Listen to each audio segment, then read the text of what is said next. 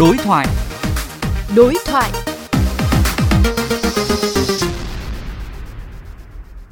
Thưa quý vị và các bạn, sau khi Bộ Y tế đề xuất với Ban chỉ đạo quốc gia phòng chống dịch COVID-19 cho phép F0, F1 không triệu chứng được tham gia các công việc trực tuyến và trực tiếp, đã có nhiều cách hiểu khác nhau. Một số ý kiến lo ngại điều này có thể ảnh hưởng đến quyền lợi và sức khỏe của người lao động, hoặc F1 không có thời gian chăm sóc người nhà là F0. Vậy hiểu sao mới đúng tinh thần của đề xuất này? Phóng viên Hải Hà có cuộc trao đổi với Phó Giáo sư Tiến sĩ Trần Đắc Phu, Cố vấn cao cấp của Trung tâm Đáp ứng Khẩn cấp Sự kiện Y tế Công cộng Việt Nam. Thưa ông, theo đề xuất mới đây của Bộ Y tế, nhưng đối tượng nào có thể đi làm trực tiếp?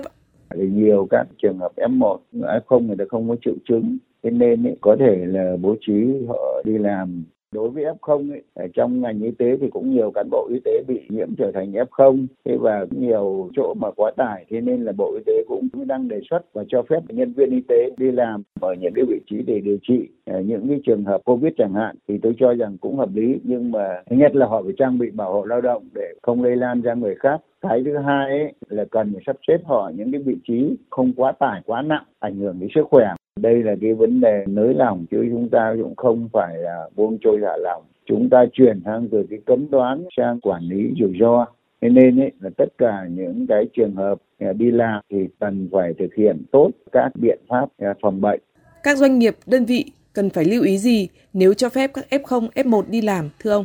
Đấy là đề xuất cho phép của Bộ Y tế về mặt chuyên môn. Thế nhưng ấy, cái việc mà bố trí sắp xếp như nào cũng phải tùy từng doanh nghiệp, đơn vị. Bởi vì là nếu chúng ta sắp xếp bố trí không tốt, không thực hiện tốt các biện pháp phòng bệnh để nó lây lan ra thì lại không có người đi làm, các doanh nghiệp, các cái đơn vị cũng phải có những kịch bản, những cái phương án thay thế để sắp xếp cho nó hợp lý để làm sao ấy, chúng ta vừa phòng chống dịch bệnh được, nhưng chúng ta cũng không bị đứt gãy cái dây chuyền sản xuất.